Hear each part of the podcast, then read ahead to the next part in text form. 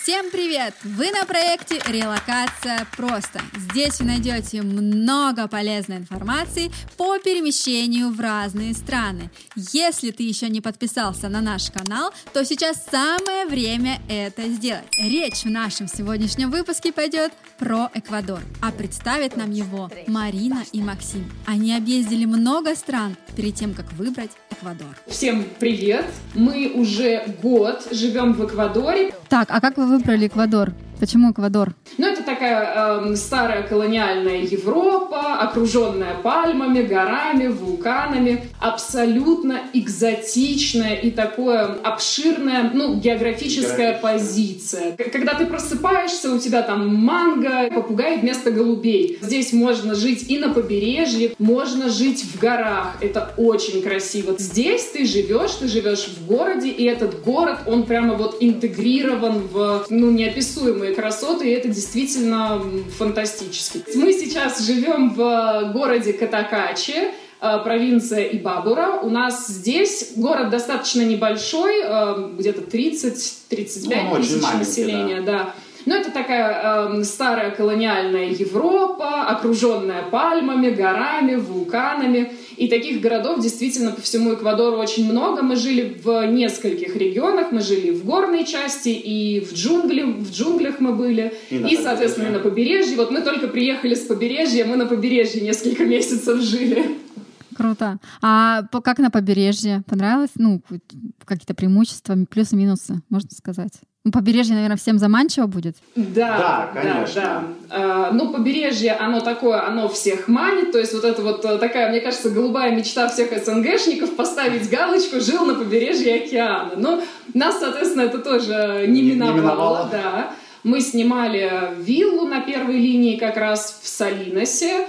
То есть это как опыт потрясающий. То есть там, э, знаете, у меня эм, когда ты просыпаешься, у тебя там манго, дерево во дворе, то есть вышел, нарвал манго, там какие-то попугаи, попугаи вместо голубей, то есть которые там кричат, значит, эти манго клюют, при этом ты вышел. Ну, у нас еще, поскольку была первая линия, можно было выйти из дома прямо сразу в купальнике. И плавать. Э, да, плавать в океане, как бы все прекрасно. Но единственное, что э, надо понимать, что Побережье — это, ну, такая мека криминала в Эквадоре. То есть много говорят про страны Латинской Америки, криминально, это не криминально, а вообще как, а вообще что. Но мы на своем опыте можем сказать, действительно, мы в разных городах жили, в разных регионах, Здесь все по-разному. Как-то объединить это все в одно нельзя. Ну, То есть, допустим, в маленьком горном городе, вот где мы сейчас живем, ну, подвергнуться какому-то нападению, шансы это вот, минимальные. да, шансы минимальные, это что-то практически из ряда фантастики. Вот. А, допустим, на побережье нас ограбили. Вот, то есть побережье это такая криминальная часть. Прямо грабили? Прямо да, грабили, да, с пистолетами, в таких в лучших латиноамериканских таких, э, в таком стиле. Э, да, такого сикариата. Да, на мотоцикле два человека с пистолетами напали, вот вытащили все из кармана, деньги, все, что документы, было. телефоны. Да, деньги, документы, телефоны. И что с документами? Зачем им документы? А мы как раз направлялись э, в ветеринарную клинику. Нам нужно было оплатить часть услуг наличными, часть по карте. А при оплате карты здесь требуется местный паспорт, ID-карта. Так. То есть мы как То раз... они просто вытаскивали все, что есть. Как бы им-то документы не нужны, ну, по большому счету, здесь с этими документами, ну, нельзя прийти в банк там и кредит на чужой паспорт оформить, грубо говоря. Ага. Вот. Э, ну, и... просто вот брали все, что, все, что есть. И У меня был рюкзак на спине, они его расстегнули. Ну, вот эти восстанавливали документы или как? Ну, если у вас все забрали как восстановить? Ну, да, да, но нас забрали в плане не российские документы, а местные ID-карт, местные там права, грубо говоря, такой ну, пластик. Седулу, да. седулы. Да, к этому вернемся и как раз в этот момент тоже уточним. Так, а, значит, выбрали вы сейчас в, го в горной местности Эквадора. Тогда приступим, наверное, я уже думаю а, поговорить, я думаю поговорить сразу о стоимости сначала, раз мы ну, распалим да. Эквадор, а потом оставить на, на, на конец. Тогда давайте деньги. обсудим жизнь на берегу То да, есть, сравним. То есть сколько на побережье вот эти виллы стоят, э, сколько там дороже ли там стоят ну, продовольствие, там магазины, вот, и, и соотношение с... э, Где вы го- сейчас? да, с горной местностью сильно различается, да, то есть больше всяких заведений на побережье или там... Смотрите, то есть, что касается побережья, то есть, действительно, все-таки больше людей едут, э, э, предпочитают отдых на берегу океана, то есть, действительно, на побережье э, больше сосредоточено туристов, э, больше есть шанс найти какие-то более крупные торговые центры, какие-то услуги, заказ доставки еды. То есть вот эта вот инфраструктура, она будет развита в больших городах, в горной части и, естественно, на побережье, где сосредоточено много туристов. Так. Вот. Но единственный момент, что побережье, побережью рознь. То есть не все города на берегу, на побережье Эквадора действительно являются большими городами, которые привлекают к себе, в себя много туристов. То есть э, крупных городов на побережье можно сосчитать по пальцам одной руки. И то, кстати, не во всех городах можно плавать, например. То есть есть достаточно крупный город Манта, называется. Он находится на берегу, соответственно, Тихого океана. И в пределах города никто не плавает. То есть нужно брать автобус, такси, ехать минут 20-30 от города, чтобы уже, соответственно, можно было это безопасно. связано? для- чем связано? Это портовый город, много катеров, лодок, э, там промышленность, то есть какие, то есть вода в городе Манта не считается чистой и пригодной для плавания. Ну, точно так же, как и Гуакиль, допустим. То есть, если мы смотрим побережье, то можно сказать, что если это прямо такой супер крупный город, то там в черте города плавать будет нельзя. Если это город, как мы жили, типа Салиноса, то есть он такой более туристический считается, он, ну, опять же, с чем сравнивать, не маленький город по, мер- по меркам Эквадора. Вот, тут действительно, да, он рассчитан такой на релакс, на отдых, на вот именно пляжный, пляжное времяпрепровождение. Там, конечно, да, там уже, там есть и торговые центры, есть и магазины, есть там еще что-то, то есть для жизни в целом, ну, будет так относительно комфортно, э, ну, и как раз вот можно будет плавать в черте города. Да. И, и в этом городе ограбление произошло. Да, Да. и в этом городе произошло ограбление. Самый криминальный город э, в Эквадоре считается это Гуакиль. Это он один из самых крупных городов. Как раз это Гуакиль, он находится тоже на побережье, он находится в полутора или двух часах езды от города Салинос, который туристический, такой спокойный считается. Ну, и, соответственно, там маргинальные личности из одного в другой на заработки подтягиваются, да, к туристикам. Ну, и вот, собственно, такие вещи происходят. Опять же, что касается пляжного отдыха, немаловажный вопрос. То есть у всех свой разный бэкграунд, разное видение там прекрасного. Прекрасного, да. То есть, как мы говорили в своих видео там на своем YouTube-канале, мы называли Салинос а-ля Анапа 2005. Это не ждите, что там будет какие-то прекрасные рестораны. То есть это будут кафе, рестораны, но это будут пластмассовые стулья вот с навесом таким Балтика девятка, вот как это раньше было. То есть какая-то орущая из дешевой колонки музыка, э, пластиковая посуда, не всегда одеты полностью официанты, возможно, это будет голый торс с такой сцепой в два пальца.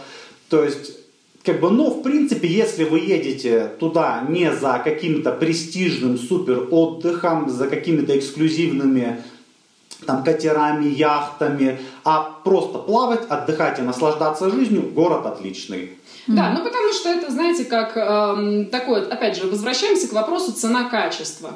То есть э, многие, э, знаете, в рекламных буклетах говорят, что Салинос это там э, эквадорская Майами, да, но как бы до Майами там очень далеко, вот.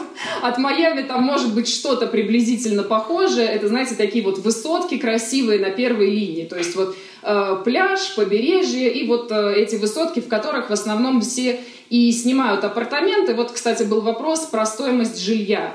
Если мы рассматриваем, ну вот там на двоих человек, то есть это однушка с, со своей кухней, там с, одним, ту- со, с одной ванной комнатой, с одним туалетом. С видом на океан вот в таком кондоминиуме будет начинаться, ну, примерно от 550 долларов. То есть 550, 600, 700. Это вот средняя такая цена. Ну и, соответственно, там выше. Если это там больше комнат, больше там э, спален, э, там гостиных, Выше еще что-то, да, там выше. Вот. Если, если в такой же высотке без вида на океан, ну, это будет где-то там 425 а, примерно это как раз мы можем сказать, что все включено, кроме а, электричества. электричества. Да, здесь обычно, поскольку разная оплата идет по электричеству, то есть разный ценник в горной части и на побережье, здесь обычно бывает, что на побережье то есть э, ничего не включено в стоимость аренды, а в горной части как раз, то есть вот вам называют цену квартиры, там будет вообще все, то есть и вода, и свет, и интернет. Вот. В, опять же, на побережье у нас выходило, вот э, мы на двоих оплачивали где-то... Электричество. Электричество 10 долларов у нас выходило. Но это мы не мотали круглосуточно кондиционер. У нас так дом был построен, что он, в принципе, весьма хорошо продувался за счет каких-то открытых дверей, окон. То есть нам не было ну, душно, да, да, вот душно, прям всегда. жарко, чтобы кондиционер включать. А расскажите про виллу про свою. Сейчас еще буквально один момент, А, что мы да. вернемся к кондоминиуму. То есть стоимость, как правило, еще зависит э, от ну, аренды в этом кондоминиуме, кондоминиуме помимо ну, высоты, куда ты смотришь, какой у тебя вид. Также они бывают разные. То есть он может быть из серии просто вход, охрана, там 3, 3 4, 4, 5, 10 этажей и все. Есть кондоминиумы, которые там 2-3 сауны, Тренажерный зал, бассейн, бассейн. да, да. То есть это уже там на любой вкус, то есть это, допустим, вход только по карточке пластиковой, внизу охранник с пистолетами в бронежилете. То есть это уже нужно искать, опять же, по соотношению цена-качество. Это может быть, допустим... Вопрос сразу э, же. Где искать? Где искать? Есть ли риэлторы? Берут ли комиссию риэлторы? Или им платит собственник? Либо это напрямую всегда сдается? В общем, есть ли какие-то ресурсы, сайты, ну, вот, чтобы люди могли найти? Вот как это вообще делается все? А, ну, смотрите, я отвечу так вкратце, как обычно делаем мы. То есть мы приезжаем, снимаем э, квартиру на 2-3 дня на Airbnb и, соответственно, уже на месте ходим и смотрим какие-то варианты жилья. Значит, как искать? А, Можно, опять же, есть несколько вариантов. Вы можете сразу э, писать, допустим, вам понравилась квартира на B&B, Иногда бывает, что владелец квартиры соглашается сдать ее вам на долгий срок. То есть тут как договоритесь. Можете писать, спрашивать. Кто-то соглашается, кто-то нет, по-разному. Есть риэлторские агентства. С риэлторами, риэлтору, вот эквадорскому риэлтору всегда платит э, собственник жилья. То есть вы обычно эквадорскому риэлтору ничего не должны. А, заключает, если через риэлтора это все делать, заключается контракт, Контракты разные любят, в основном это может быть либо на полгода, либо на год, либо там на какой-то другой срок. От вас могут потребовать, э, соответственно, предоставить документы о том, что вы, в принципе, платежеспособны. То есть это может быть справка с работы, это может быть там какой-то счет из банка. Ну, опять же, счет из банка не все готовы предоставлять, да, сколько у тебя там денег лежит. Ну, а движение Вот. за Ну, месяц. хотя бы о движении за месяц, там, э, сколько нулей лежит там на вашем банковском счете. Это допускается. Вот. Могут, э, соответственно, опять же, ну, чаще всего берется залог, депозит, э, ну, равный либо, одном, ну, либо одному месяцу, либо двум. Вот. э, Соответственно, он будет храниться у собственника жилья. То есть это прям все на подписании договора, вам дают договор. Мы, допустим, когда заключали, у нас был договор и на испанском, и на английском языке. Вот, то есть, если вы попросите, вам подготовят, ну, как бы, ничего страшного. А, Единственное, что не очень бы мы рекомендовали сразу списываться с риэлторами и удаленно искать квартиру. То есть, потому что сайтов много, вариантов квартир много, но при этом бывает так, что немножечко, ну, хитрят, хитрят риэлторы, и, соответственно, ожидания и реальность, то есть вот э, в, в Инстаграме фотки так не фотошопят, как иногда эти риэлторы. Вот. И может быть совершенно по-разному, что вы приедете, на фотографии это одно, там, э, ну вот мы лично с этим сталкивались, очень красивая квартира с ремонтом, какая-то там, значит, даже плазма стоит, а приезжаешь по факту, там какой-нибудь кран не работает, стекло выбито. Плазмы Вообще, нет. да, плазмы нет, и в квартире в этой никто уже три года не жил, она там пылью веков, да, покрылась, и вот это вот все. И как бы фраза, ну, мы потом починим, посмотрим, ну, Это как никогда. бы, да, это никогда, значит. Мгм. А как возвращается этот залог? Вы, вы же доживали как бы до конца контракта еще когда-нибудь? И как, как нормально возвращается в порядке или последний месяц доживается? Можно жить в счет последнего месяца, как правило, это не является проблемой, потому что им всем не хочется доставать из своего кармана наличку, им проще один месяц просто, чтобы кто-то пожил и, и пусть живет. То есть это не проблема, но опять же, если, скажем так, злоупотреблять где-то там жилье там загадить, где-то там попортить, попортить да, да. то в принципе это нормальная практика, владелец может удержать часть депозита, он это обоснует, это не будет просто самодурство, которое я, я не хочу возвращать деньги. Нет, он обоснует, скажет, вот, вот произошло вот так, я считаю, что это вот стоит столько-то, давай мы удержим эту сумму. А скажите, квартиры сдаются с мебелью, оборудованные? Разные 50 варианты. на 50, да. Здесь как бы вам не составит труда найти квартиру и без мебели, и с мебелью. Вот. Но мы, когда к нам обращаются тоже там с поиском жилья, с э, какими-то услугами по оформлению, мы никому никогда не рекомендуем, э, ну скажем так, сразу вписываться в какие-то большие траты. То есть начинать здесь покупать землю, квартиры, там машины, Холодильники, стиральные да. машины, кровати. Да, кровати, потому что ну, здесь очень разные города с очень разными, ну как бы своими особенностями, и вам может просто не понравиться.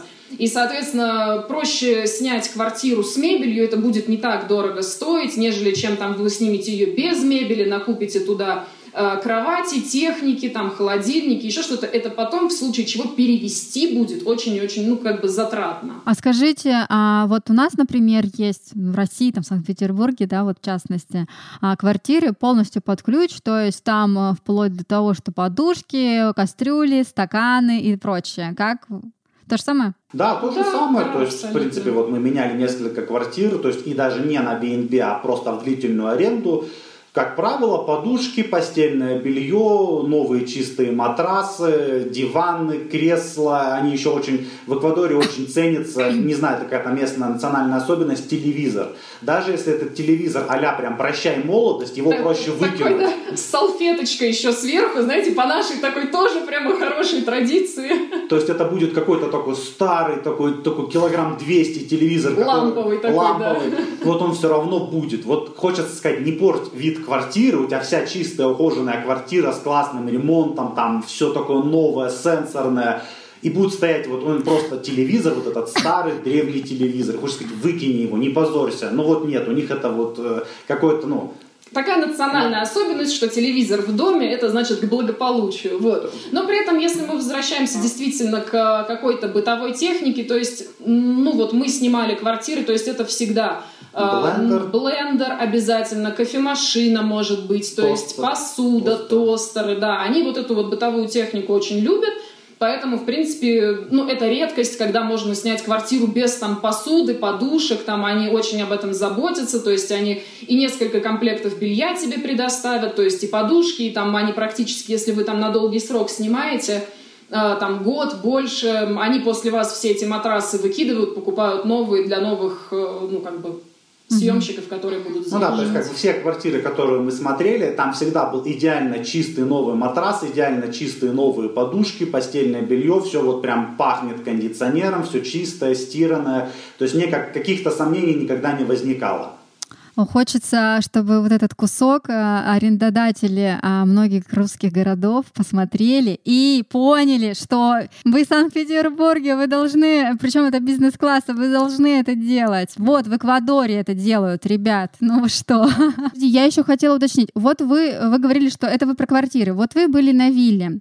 А вилла, расскажите, сколько комнат была и сколько вилла-то стоила? То есть у нас была вилла, то есть мы опять же искали только под себя, то есть тут есть на разный вкус, цвет, есть и по 10 комнат, и по 3, и по 10 туалетов. Мы Э, Я сейчас, можно, вставлю еще небольшую э, ремарку. Как раз вот нам на двоих обычно что квартиру, что дом найти достаточно сложно, потому что нам, э, ну, мы привыкли жить там в московской однушке, как бы, и нам много пространства не надо, а здесь, то есть, люди так с размахом, с душой, то есть у них, если это даже однокомнатная квартира, то она там метров под сто может быть, ну вот, они так не экономят на пространстве, вот, и даже, мне кажется, иногда проще найти квартиру или дом на большую семью, потому что эквадорские семьи, они очень большие, они любят жить э, там все тети, бабушки, дяди, там вообще все вместе, да, по этажам. И то есть здесь какую-нибудь трешку найти проще, чем однушку. Ну вот мы как раз э, про, про нашу виллу нашли э, для двух человек. Да, для двух человек. То есть у нас как бы был, ну, то есть это отдельно стоящее здание, у нас была своя э, предворовая территория, там был небольшой сад, э, несколько деревьев манго. Зона барбекю. Зона барбекю. Э, и, соответственно, одна большая комната, мы имеем в виду спальня, которая, то есть она была полностью, это все мебелировано, со шкафами, с лампами настольными, ну вот полностью все гостиная и кухня, ну и, соответственно, свой туалет. Так, сколько стоило? А, полностью по стоимости это выходило 400 долларов, плюс отдельно мы еще платили, ну как это, как ЖКХ назвать, да? Ну, свет. Угу. Да, свет мы платили отдельно, там где-то 10-20 долларов. Угу, угу, угу, супер, слушайте мне. Ну, скажем так, это, это, это стоимость, это, скажем так, это нужно искать. Это прямо большая редкость, то есть это действительно надо прямо перелопатить огромное количество объектов недвижимости, поторговаться еще хорошо. Вот, э, предо, ну, мы предоставляли, опять же, документы тоже о платежеспособности. Гарантию. Да, гарантии и вот это вот все. То есть в среднем такой ценник, но он будет где-то долларов на 200, еще может быть выше. Но опять же, ну, за счет того, что... 600-700 можно найти. 600-700 можно да, найти. Да, да. да. 600-700 это будет хорошая, приличная, чистая, ухоженная там вилла. То есть, возможно, в эту стоимость будет входить, если там есть большая дворовая территория, услуги садовника. Это собственник жилья будет сам садовника вызывать, он это будет все подстригать, чистить, э, приводить в порядок. Ребят, расскажите вот про город, который вы сейчас. Сколько там стоит недвижимость? И как, как там обстановка с туризмом и со всеми остальными делами, с культурной жизнью? Ну, смотрите, лично э, по нашему вкусу нам горная часть нравится даже как-то больше, нежели чем э, на океане, потому что, опять же, на наш субъективный вкус здесь гораздо более живописно потому что здесь, э, знаете, это 50 оттенков зеленого, если на побережье это только океан и, и выжженная и, земля, и выжженная, да, песочная земля, то, соответственно, в горной части на наш вкус даже более как-то и красиво. А, что касается недвижимости именно, если мы не берем столицу, допустим, то есть, ну, столица это всегда там отдельный ценник, а, средние, небольшие такие полутуристические города, вот опять же на двоих можно найти ну, жилье 300 примерно долларов. 300-400 долларов. То есть, если побережье это там будет 400 и выше, то в горной части 300-400, там, ну, 500, может быть, какой-то потолок, вот прям за роскошную тоже там виллу какую-то, это будет прям хорошо. То есть, вот мы сейчас снимаем тоже у нас вот в эту стоимость э, две спальни, Два огромная туалета. гостиная, да, две ванны, там кухня большая тоже. Вот мы снимаем получается, этаж в доме. У нас отдельный вход, на первом этаже живут другие люди, мы живем на втором этаже. То есть здесь это нормально, здесь в основном все как раз э, строят э, двух-трехэтажные дома и, соответственно, вот их по этажам делят и сдают. С отдельным входом, да, с отдельными входами. Вот, очень удобно, очень комфортно получается. То есть здесь э, высотки такие вот, ну, в нашем привычном понимании, там, в 10 плюс этажей, да, они будут только в столице. И пятиэтажек даже тут никаких нету. То есть это максимум 2-3 этажа под большую эквадорскую семью. Угу. А как с климатом, погода, холоднее, теплее, сырее, что-то? Ну, скажем так... В Эквадоре вообще угадать, какая будет погода, это очень тяжело, потому что здесь, что, ну это действительно вот до смешного, эм, допустим, на побережье сезон считается обычно там в одной части побережья это наши вот э, зимние месяцы, то есть там начинается сезон где-то с декабря, ну, то есть там декабрь, раз, январь, да. Да, Салинос, где мы жили, то есть там как раз таки плавательный сезон начинается примерно вот с конца декабря, с начала января. То есть есть другой город на побережье э, района Такамис называется, Эсмеральдес, Эсмеральдес Атакамис, город да, Атакамис.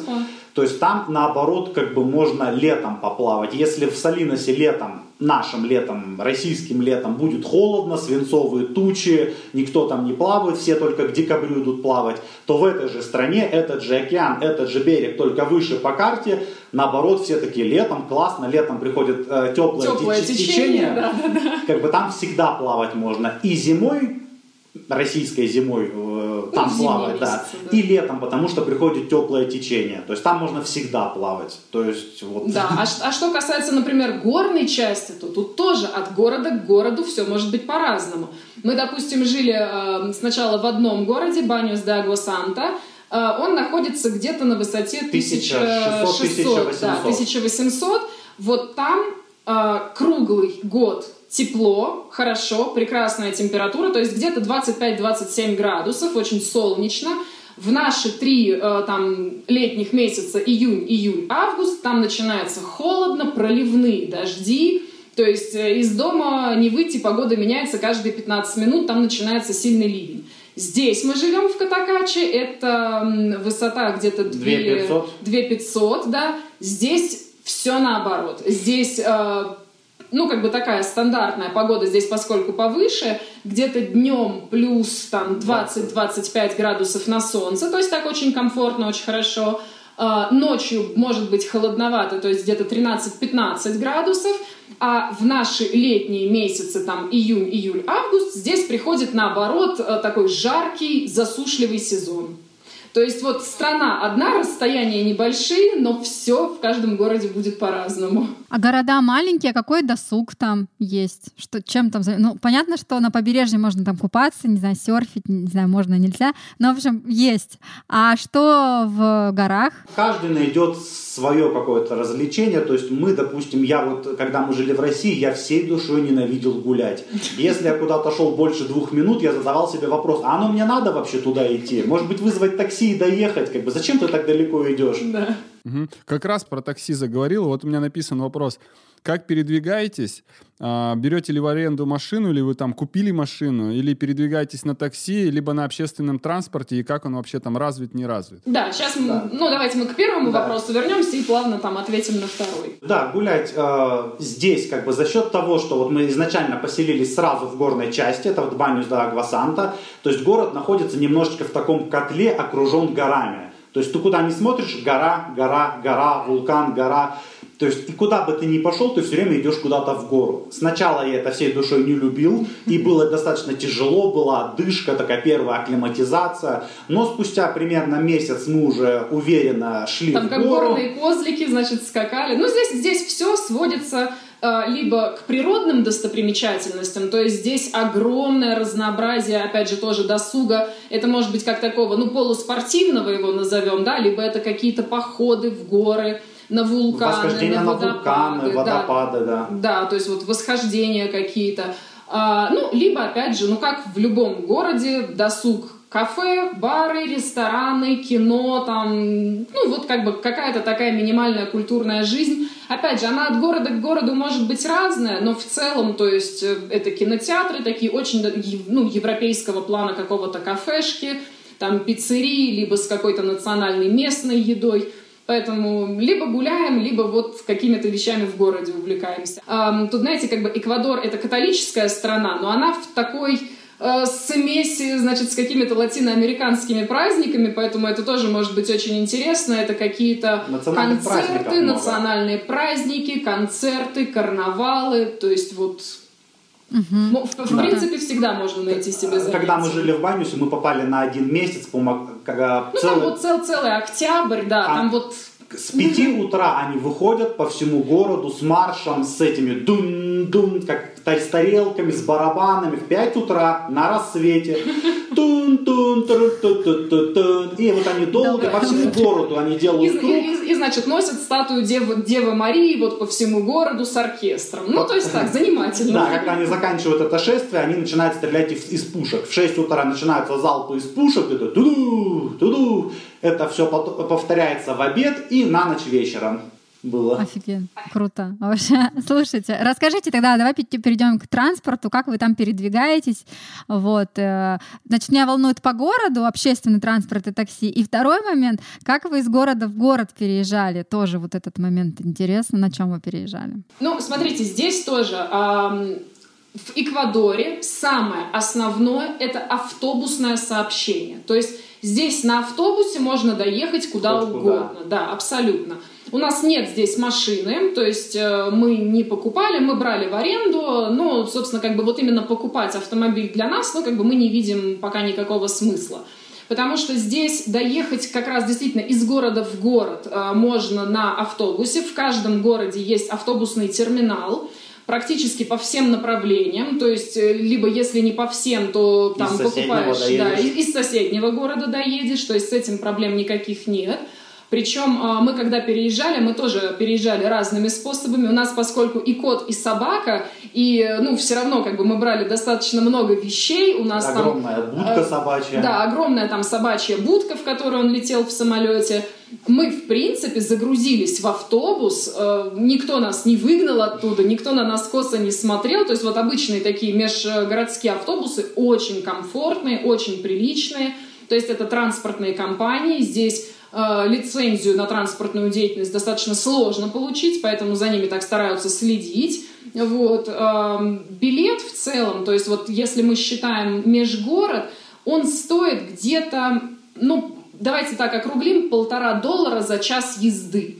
Вот. И, соответственно, как бы чем больше расстояние, тем будет, значит, больше ваш цель. Да, то есть как бы тут кто-то меряет по километражу, но, как правило, все меряют по часам потому что это может быть 100 километров в горной части, это совсем другие 100 километров по, по прямой на побережье.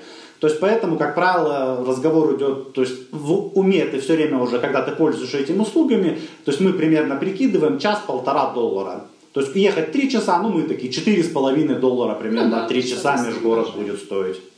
Вот, то есть то, то, то же самое и внутри городов. То есть есть э, автобусное сообщение, то есть вот, допустим, как в Салиносе, это тоже там автобус, э, неважно, куда ты едешь, по городу он стоил, по-моему, сколько? 36, 36, где-то 35 центов на одного человека.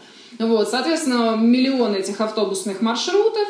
Эм, опять же, есть такси, огромное количество такси. Такси в целом тоже различается по стоимости. Если это маленький город, вот там, допустим, как Банюс де Агусанте или Катакачи, где мы сейчас живем, Здесь в среднем такси по городу будет стоить полтора-два доллара, в зависимости от того, куда едете.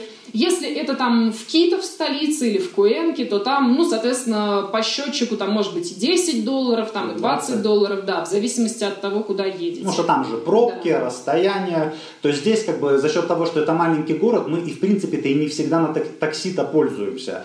То есть, везде можно дойти дойти пешком. пешком можно везде. То есть ты встал, вот 15 минут по прямой прошел, ты уже там в центре города. Еще 15 минут прошел, все, ты весь город обошел уже. Так, и насущный, насущный, наверное, проблема, э, вопрос всех сейчас в современном мире — интернет.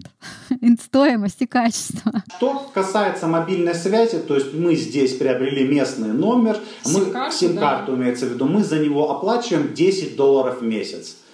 Туда входит вот... Ну, примерно где-то 10, 10 гигабайт, 10-12 да. гигабайт интернета. Я его никогда не расходовала полностью, поэтому как бы сложно сказать. По-моему, где-то, да, около 12 гигабайт интернета. Ловит нормально, ловит хорошо. В основном здесь 3G. Вот, э, ну, где-то бывает, что если совсем в какой-то вот горной тропинке, ну, перевал там, да, какой-то перевал, бывает, да, что связь не ловит, связь недоступна, но в целом, если как бы жить в городе и там за черту города, там ты не вышел в какой-то поход, по городу прекрасно интернет всегда ловит. Опять же, в доме, э, ну, у всех в основном Wi-Fi есть, вот, э, то есть тоже никаких проблем для работы, для всего скорости, там, и фильм посмотреть, и на YouTube ролик загрузить. А сколько хватает. стоит?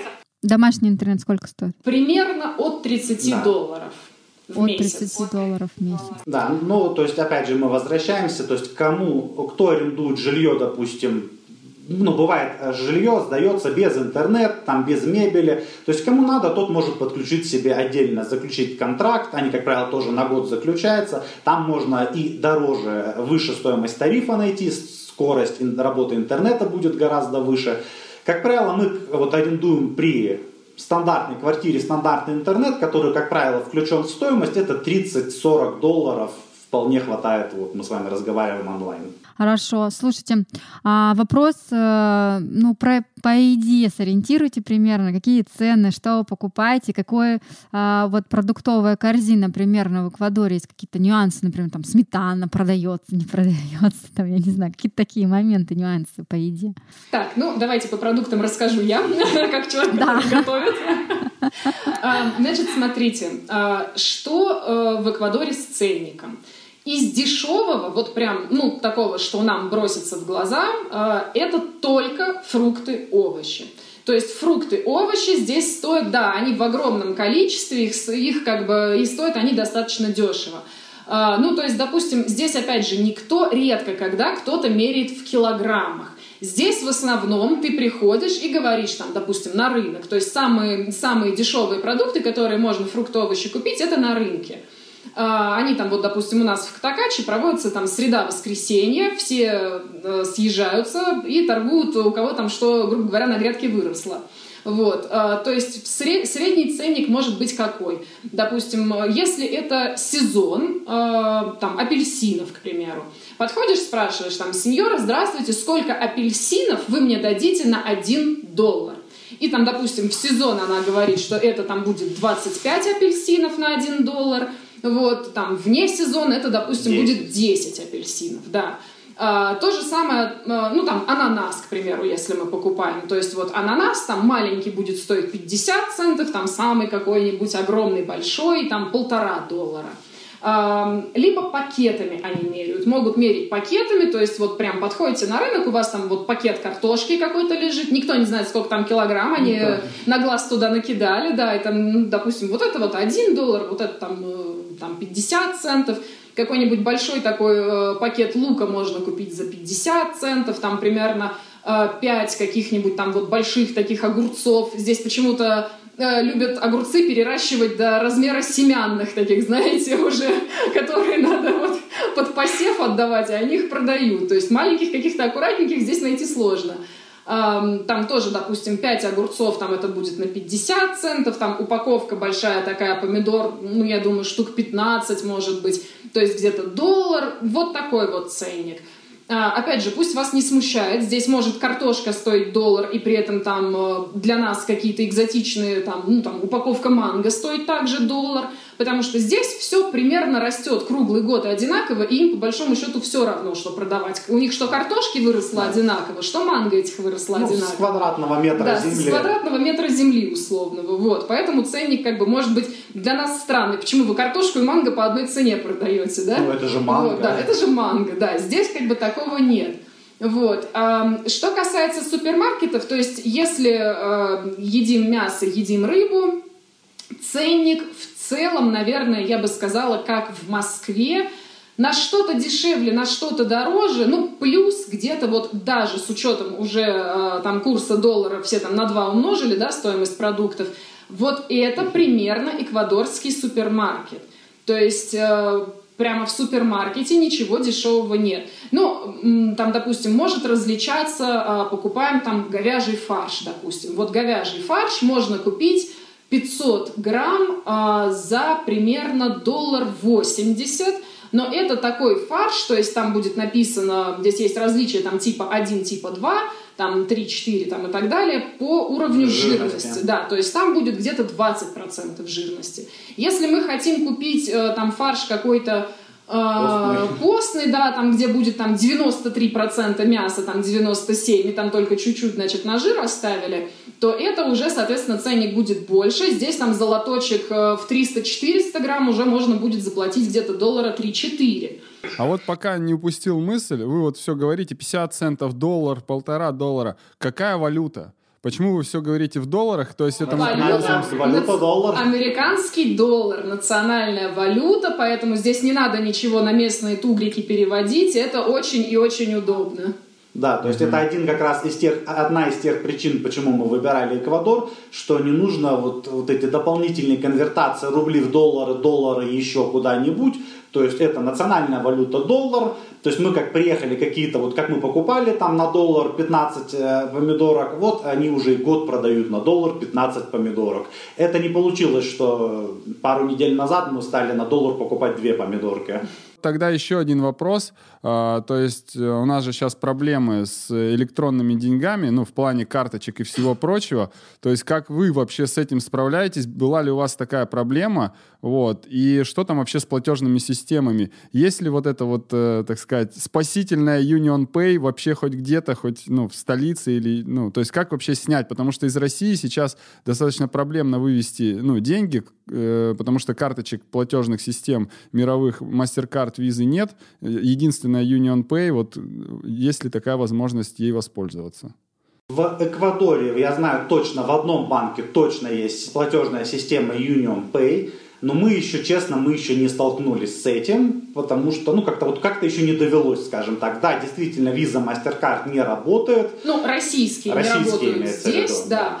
Но, опять же, здесь, в эквадорском банке, опять же, что один из таких вот огромных бонусов Эквадора – это то, что вы можете даже еще не получая седулу, то есть местную ID-карту, да, то есть вот вы только приехали, вот даже если вы приехали на 90 дней без визы, вы турист вы можете mm-hmm. в эквадорском банке открыть счет по заграничному паспорту. Mm-hmm. И это действительно очень удобно. Вот, э, вам эквадорский банк выпустит карту. Здесь есть э, тоже, опять же, выбор. Можете открыть там визу, мастер-карт, либо там, ну, условно назовем местная платежная система МИР, вот, которая не будет там действовать за границей э, можете открыть счета, как бы, опять же, ну, мы еще пока не пробовали, но сейчас, если ты объявляешь себя уже налоговым нерезидентом, вот, но это я вот конкретно консультировалась с банком Тиньков, вот, то есть Тиньков говорит о том, что да, если вы объявляете себя налоговым нерезидентом, то есть там проходит 180... 80 дней, да, 181 день, 181 день ты уже резидент другого Да, на 181 день объявляете себя налоговым нерезидентом и можете со своего российского счета переводить деньги на свой же, например, эквадорский счет, ну вот, допустим, даже сразу в долларах, а, ну и, соответственно, вроде как не должны его заблокировать. Там есть лимит до 5000 долларов в месяц можно переводить. Ну, нам еще да. не довелось этим ничем пользоваться. То есть это пока только вот на уровне консультации. Ну, потому что мы должны быть в теме, в тренде, что происходит, и знать, как это вот использовать, если пригодится. Тогда, след, тогда следующий вопрос. А, если вам это еще не довелось, где вы деньги берете? Вот я только хотела спросить, кем вы работаете и чем вы занимаетесь? Как вам так повезло? Или вы с таким запасом, с мешком долларов, короче, туда сразу же из Москвы квартиру продали и гуляем, короче, там на 10 лет нам хватит, мы гуляем. Поэтому мы в аренде живем. Да, да, да. Ну, практически, да. Нет, мы в Москве ничего не продавали, мы продали только машины, как бы вот все, что остальное было у нас осталось. А, ну, собственно, у нас либо есть, опять же, частично наши деньги, либо мы получаем, ну, грубо говоря, зарплату в долларах, вот, э, поэтому, опять же, здесь, в Эквадоре, что, э, ну, важно, как бы, здесь вы практически не найдете работу на кого-то. Ну, это я как бы и отвечаю на ваш вопрос, на что мы живем, и так немножечко другую тему затрону. То есть сюда хорошо переезжать тем, у кого есть, допустим, какой-то удаленный доход. То есть вы либо квартиру сдаете, но опять же тоже надо понимать, что если вы там, к примеру, сдаете квартиру в Москве, а до какого курса вам хватит? Ну, потому что вот по курсу 70 вам хватало, а сейчас по курсу 170, как бы, ну хватит ли вам этих да. денег на жизнь? Надо тоже понимать. Вот. Либо вы какой-то, если вы удаленщик и работаете там, допустим, на Россию, удаленно, ну, как бы, соответственно, схема та да, же, да, понимаем, хватит, хватит ли да. мне по курсу моей зарплаты, вот. Э, либо, ну, вот как у нас там есть друзья, допустим, то есть они работают удаленно на, э, там, зарубежную компанию, получают, допустим, доход сразу в долларах, вот. Вот это прям супер идеальный вариант, то есть, либо если вы приезжаете и начинаете работать здесь, но, опять же, тут тоже есть такие две большие разницы. Найти работу в Латинской Америке — это достаточно сложно. Потому что если вы, вы можете быть там, допустим, крутым айтишником, но, опять же, без идеального знания испанского языка вас вряд ли куда-то возьмут. Ну. То есть вы должны, если вы прям действительно очень хороший такой востребованный специалист, допустим, как кто-то вот из, а, значит, по-моему, России работает преподавателем в Эквадорском университете. То есть и такое тоже возможно, но это вы должны быть каким-то уникальным, прям востребованным таким специалистом. С разговорным да, испанским. с хорошим разговорным испанским, чтобы вас куда-то взяли. Вот. Если приезжать сюда и рассчитывать на то, что я там буду э, к примеру, там помидоры дома собирать. красить, помидоры собирать, там, да, то есть нет, низкоквалифицированный труд, вот такой вот ручной, будем его называть, он здесь весь занят венесуэльцами, то есть мигрантами там из Венесуэлы, они обрушили этот рынок просто вот до минимума, то есть туда и не попасть, и стоит там, ну, как бы, зарплата 3 копейки, вот это вот вся. У меня два вопроса. Первый вопрос про вот язык как раз. Я не знаю лично испанский. Сейчас, конечно, что-нибудь попытаюсь. Buenos días, buenos noches. Вот. У меня два вопроса. А с каким уровнем испанского реально туда заехать? Какой у вас, например, да, уровень?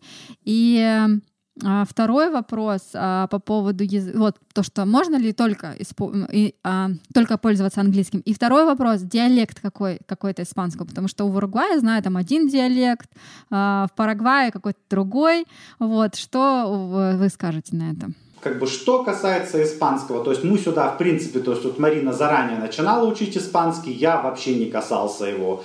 То есть у нас это прекрасно выходит на практическом уровне. То есть ты вольно-невольно что-то используешь, где-то какие-то слова при на рынке, какая стоимость, сколько вы дадите на 1 доллар, вот про что мы говорили.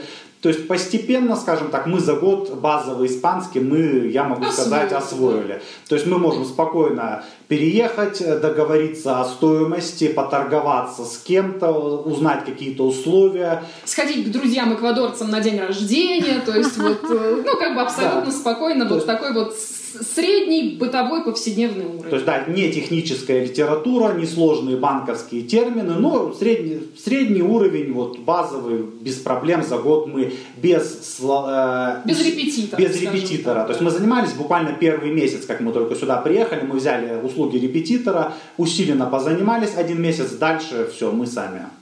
Услуги 15 репетитора, долларов. мы, да, мы За- занимались вдвоем 15 долларов За два часа. За два часа. На двоих.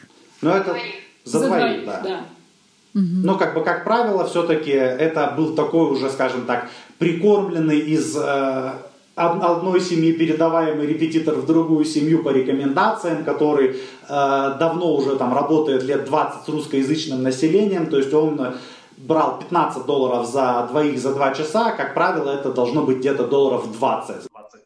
Сколько, понимать, сколько сеансов, ну, так сказать, занятий вам понадобилось, ну, вот в этот месяц? То есть вы занимались там каждый день или вы там два раза в неделю занимались? Сколько денег всего потратили? Нет, Раза где-то два-три раза в неделю мы занимались, как было время.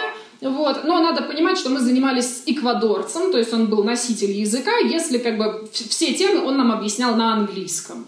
Вот, то есть это такое преподавание испанского на английском было. Вот. А, собственно, что касается того, насколько вообще вам тут этот испанский нужен, ну, как бы вот, да, за год, как мы освоили вот этот вот базовый уровень, вот я бы сказала, что, ну, по большому счету, для жизни, если не работать вот именно там на, испан, на, испаноязычную компанию какую-то, да, там, эквадорскую, то вам он, ну, по большому счету, как бы больше и не нужен, если у вас есть работа, и там вам не надо куда-то устраиваться. Вот, потому что даже если там у нас, э, там, мы обращались в больницы, в ветеринарные клиники, там еще куда-то, э, там те же самые миграционные центры, они очень спокойно относятся к тому, что вы будете э, там, например, с языке телефоном, жестов. да, на языке жестов им объяснять, или там э, с Google переводчиком им там стоять что-то надиктовывать. Абсолютно спокойно, никто на вас косо не посмотрит. Они еще и перед вами извинятся, Извиняться, что да, они не знают английский. да, простите меня, да, что я ни английского, ни русского не знаю. Вот. Хотя много специалистов, да, как бы такие, эм, они знают английский на достаточно хорошем уровне. Как правило, в каком э, в любом учреждении находится кто-нибудь один с гордым таким с С осанкой, гордым флагом, я знаю выходит. английский. Да, я, я буду говорить с вами на английском языке. Причем даже когда мы, допустим, обращались как-то в больницу, ну, в государственную, мы с ним пытались разговаривать на испанском, он такой, нет, я знаю английский, разговаривайте со мной на английском языке. Это будет для меня делом чести. Все, скажите, путешествовали, вы сказали, что есть с чем сравнить. Типа вы сказали, мы побывали в Азии во многих местах, в Европе. Вот давайте по-быстренькому по Азии пробежимся и примерно сравним, ну вот где вы были в Азии, и то есть, ну, насколько здесь приятнее, да, или неприятней. Вот. И почему вы все-таки вот, ну, склонились все-таки к Эквадору, да, а не к какому-то, ну, другой стране. То Ну, есть, что, например, касается Азии, то есть мы действительно много были, но если Ну, там перечислять... Таиланд, там Камбоджа, Китай, Вьетнам, ну, Малайзия, Малайзия, Индонезия. Индонезия. Да, то есть вот Что-то еще, все, все, все в ту А сторону. вы в России-то успели пожить? Мы по России попутешествовать успели тоже. То есть, что касается Азии, то есть мы безумно любим, нам это такое что-то вот родное, нравится, да, приятное, мы всегда вот с удовольствием, то есть это было еще не по одному разу, мы многие страны по два, по три раза посетили. То есть, Но единственное, что как бы мы бы с удовольствием поехали жить в Азию куда-то, но там никогда не получить гражданство. Ну, то есть там и визы будут стоить гораздо дороже, чтобы, ну, как бы на легальных основаниях в стране находиться. И, э, ну, как бы вот осесть там не получится. то есть это вот- надо покупать, допустим, какую-то там либо бизнес-визу в Таиланд за несколько миллионов рублей и каждые пять лет ее обновлять.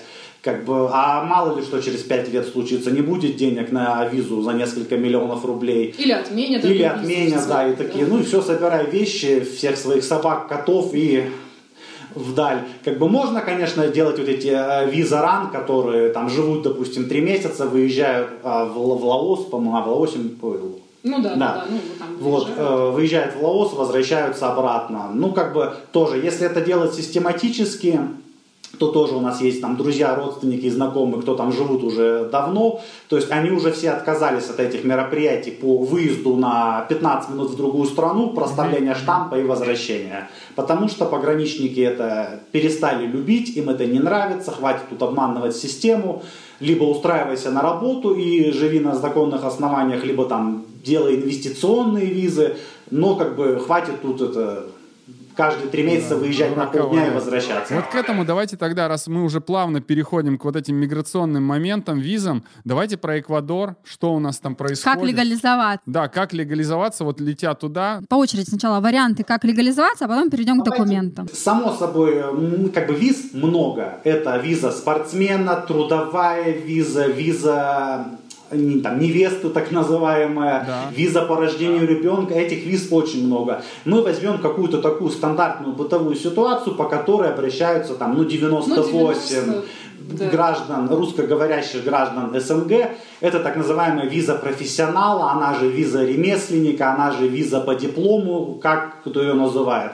Сейчас можно я вставлю, вот почему мы выбирали именно Эквадор, и как бы о чем э, я в начале, собственно, нашего разговора и сказала, что это виза без каких-то, ну, грубо говоря, от вас финансовых вложений. То есть вот она прямо вот, вот такой самый бюджетный, самый дешевый и простой вариант. Ну вот, собственно, Максим сейчас то есть, подробно э, расскажет. Суть в чем? То есть э, Эквадор, у них есть там специальное министерство, которое создало список вузов по всему миру, и граждане, которые ну, граждане других стран, которые закончили высшее образование в этом закрытом списке вузов, имеют очное высшее образование, причем независимо по оценкам, им автоматически Эквадор говорит, хороший мой ты человек, ты человек с высшим образованием. Ты специалист, приезжай к нам. Да, ты закончил такой классный университет, там, вот в этой стране или вот в этой, в разных странах. Приезжай к нам в страну. Ну вот мы тебя не обязываем работать, мы тебя не обязываем открывать бизнес, мы тебя не обязываем устраиваться сразу же на работу удаленно, куда-то искать э, ну, какого-то работодателя.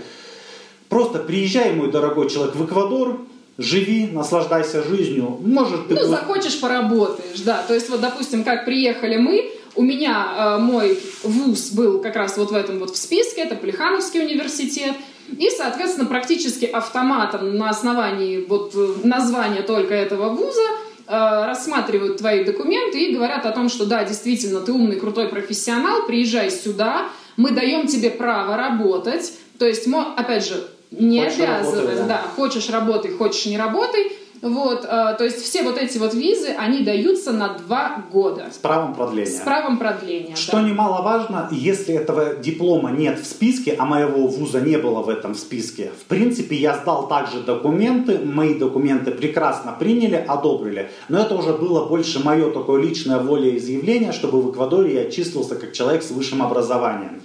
Что касается технической документации, мы шли как виза основного, это у Марины человеку, Основной заявитель. за- основной заявитель, и виза зависимого. То есть можно к основному человеку, к любой визе прилепить ближайших родственников. То есть мы решили, ну раз у Марины диплом в этом списке, то есть как бы мне, я... Мне просто прям автоматом практически эту визу дают, и это, а, если идешь с зависимым, получается, ну, подешевле. То есть мне моя виза стоила 450 долларов, вот, а виза зависимого стоила 250.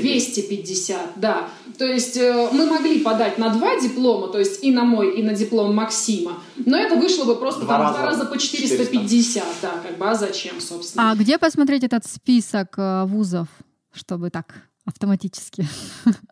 О, ну, вот этот, этот э, ор, э, орган, который признает эти дипломы, называется Синесит.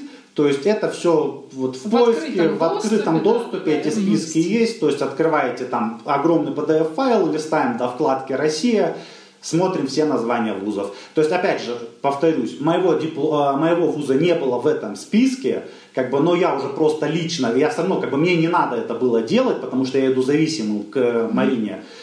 Ну, я говорю, ну, блин, ну пусть будет, пусть они его признают, как бы пусть э, отметочка стоит, что у меня есть высшее образование. Я его сдал, просто получилось, что Маринин вуз э, там, через пять дней сказали, все круто, Марина, добро пожаловать, но мне сказали через две недели. То есть, как... А это у меня теперь, я говорю, мой иждивенец. А давайте я по очереди. Вот я забиваю в Google синесит, вы говорите, да, вузы. Вот, нахожу этот PDF-файлик, смотрю, значит, у меня, допустим, есть мой вуз. Дальше, что я радуюсь, после того, как я порадовалась, что я делаю дальше? Да, давайте проговорим про последовательность действий. То есть... Сейчас, можно, можно я еще просто, э, потому что мне кажется, что мы, может быть, не очень корректно выразились. Если вашего вуза в списке нет, это не значит, что визу вам не получить. Это значит, что просто ваш вуз будут рассматривать отдельно Более... и дольше. Вот, собственно, и все. Но это как бы не значит, что визу вам не получить. Ну, вот это я так ставлю скажем так, ремарку. И есть шанс, что, конечно, ее могут и не одобрить, потому что вуз не из списка. Но если его нет в списке, это в ту же очередь и не значит, что вам никто не даст визу. Вот мой яркий пример, без проблем все дали. Вот.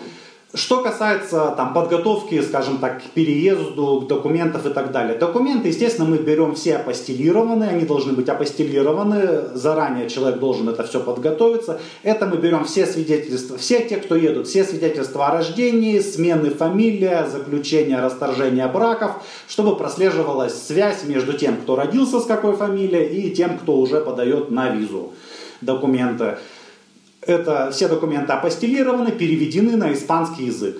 Переводить нужно в России или все-таки нужно переехать в Эквадоре переводить? Потому что, например, в Парагвае не принимают переведенные в России, хотят только сертифицированного государственного переводчика. Смотрите, здесь э, достаточно гибко может быть, то есть вы можете перевести все документы в России, с этим нет никаких проблем. Можете перевести документы на испанский здесь, но здесь это будет стоить примерно вам в два раза ну, дороже. Это будет в долларах да, оплата. это будет и в долларах, и сами услуги, ну как бы вот это вот юриста будут стоить, ну обычно по практике подороже, нежели чем в России. Но единственное, что э, надо искать действительно хорошего переводчика, потому что иногда бывает, особенно э, если вы подаете по визе специалиста, вам надо перевести диплом. и диплом в том числе, то есть ваш э, диплом университета.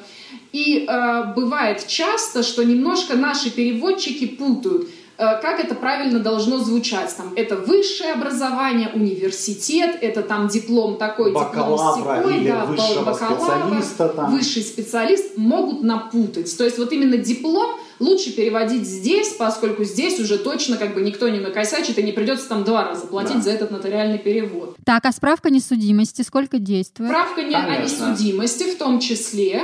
То есть, ну, это стандартный такой пакет, как раз вот все наши документы ЗАГСовские, где родился, где крестился, как женился, а, диплом апостелируем, если подаем, соответственно, на высшее образование визу и э, справка о несудимости, и, соответственно, еще, если вы планируете открывать счета в эквадорском банке, так. допустим, вы какую-то крупную сумму денег с собой везете, ну, хотя я не знаю, как бы сейчас уже с крупными, по-моему, все Нельзя завязали, да. Крупная это сколько? Давайте поговорим о цифрах. Крупная это сколько? Давайте говорить от 10 тысяч долларов. От 10 тысяч долларов. От 10 тысяч долларов. То есть, если это от 10 тысяч долларов, здесь это также э, в Эквадоре надо подтверждать. Сейчас, на секунду, извини, перебью. То есть, это как раз же при пересечении границы раньше, когда мы говорим, что все суммы свыше 10 тысяч долларов должны быть э, задекларированы. задекларированы, то как бы и для успокоения себя, пусть этот документ будет, что вы везете свыше 10 тысяч долларов, и у вас на руках, допустим, там ДКП о продаже там, квартиры, машины, чего-то там.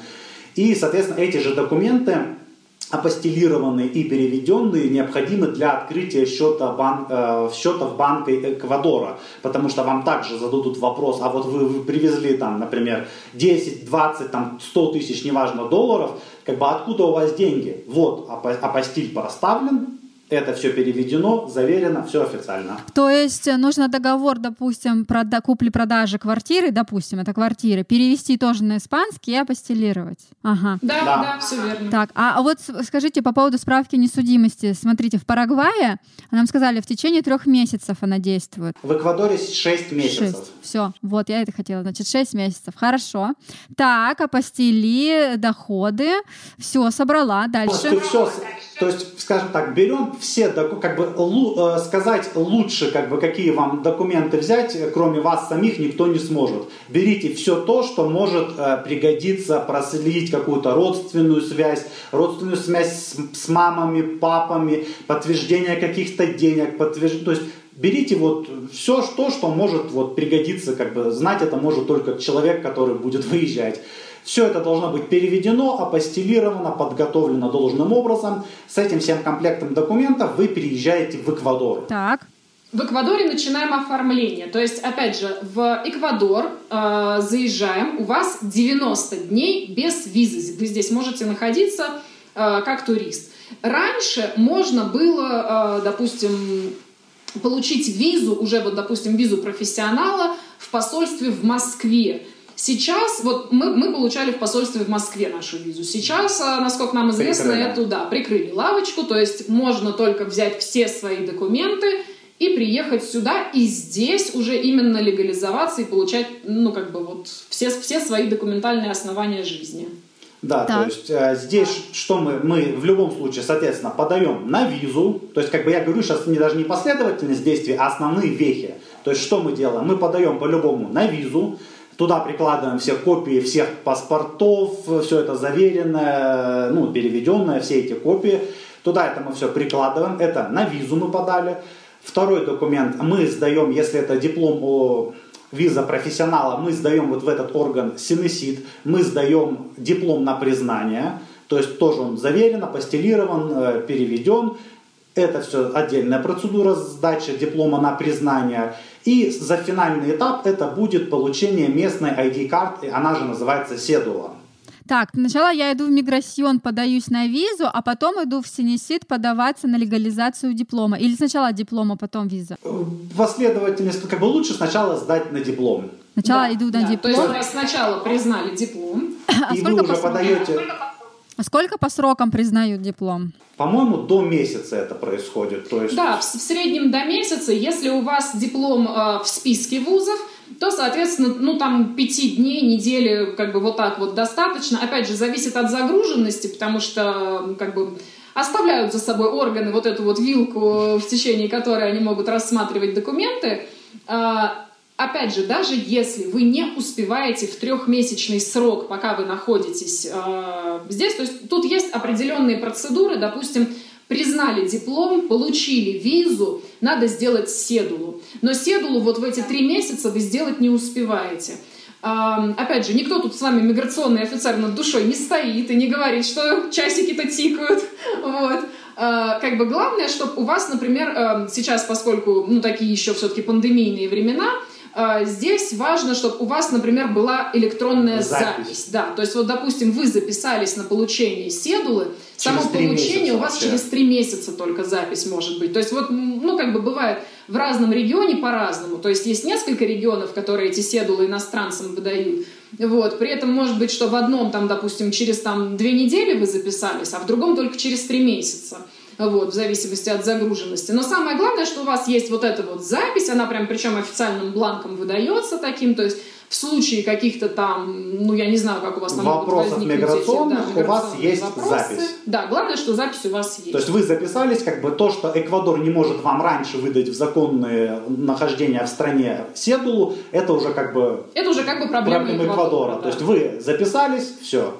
Да, вот вы упомянули как раз э, пандемийные эти времена. Э, понятное дело, что они уже так потихонечку затихают, но на какой они стадии сейчас в Эквадоре, э, как они вообще с прививками, то есть, ну, принимает ли наш вот этот спутник, либо какие-то другие прививки, либо можно ли приехать не привитым, да, там сдать эти ПЦРы и, ну, условно привиться, наверное, местной или вообще не прививаться. Что касается всех ПЦР-тестов, прививок, то есть тут нужно отслеживать ежедневно информацию. Она обновляется. И Вот сегодня, допустим, нужен ПЦР-тест или прививка. Через неделю ПЦР-тест уже не принимают, только вакцинированных принимаем. Да, да, да. То есть за этим ну, нужно... Спутник принимают. Спутник э, Да. принимают, с этим все нормально. С этим, да, нормально. Что касается прививки здесь, то есть без проблем, то есть будучи даже иностранцем, вы можете пойти в местное отделение, где ставят вакцины. Бесплатно проб- это сделать. Бесплатно, без проблем. Делают, по-моему, AstraZeneca. AstraZeneca, Pfizer, эм,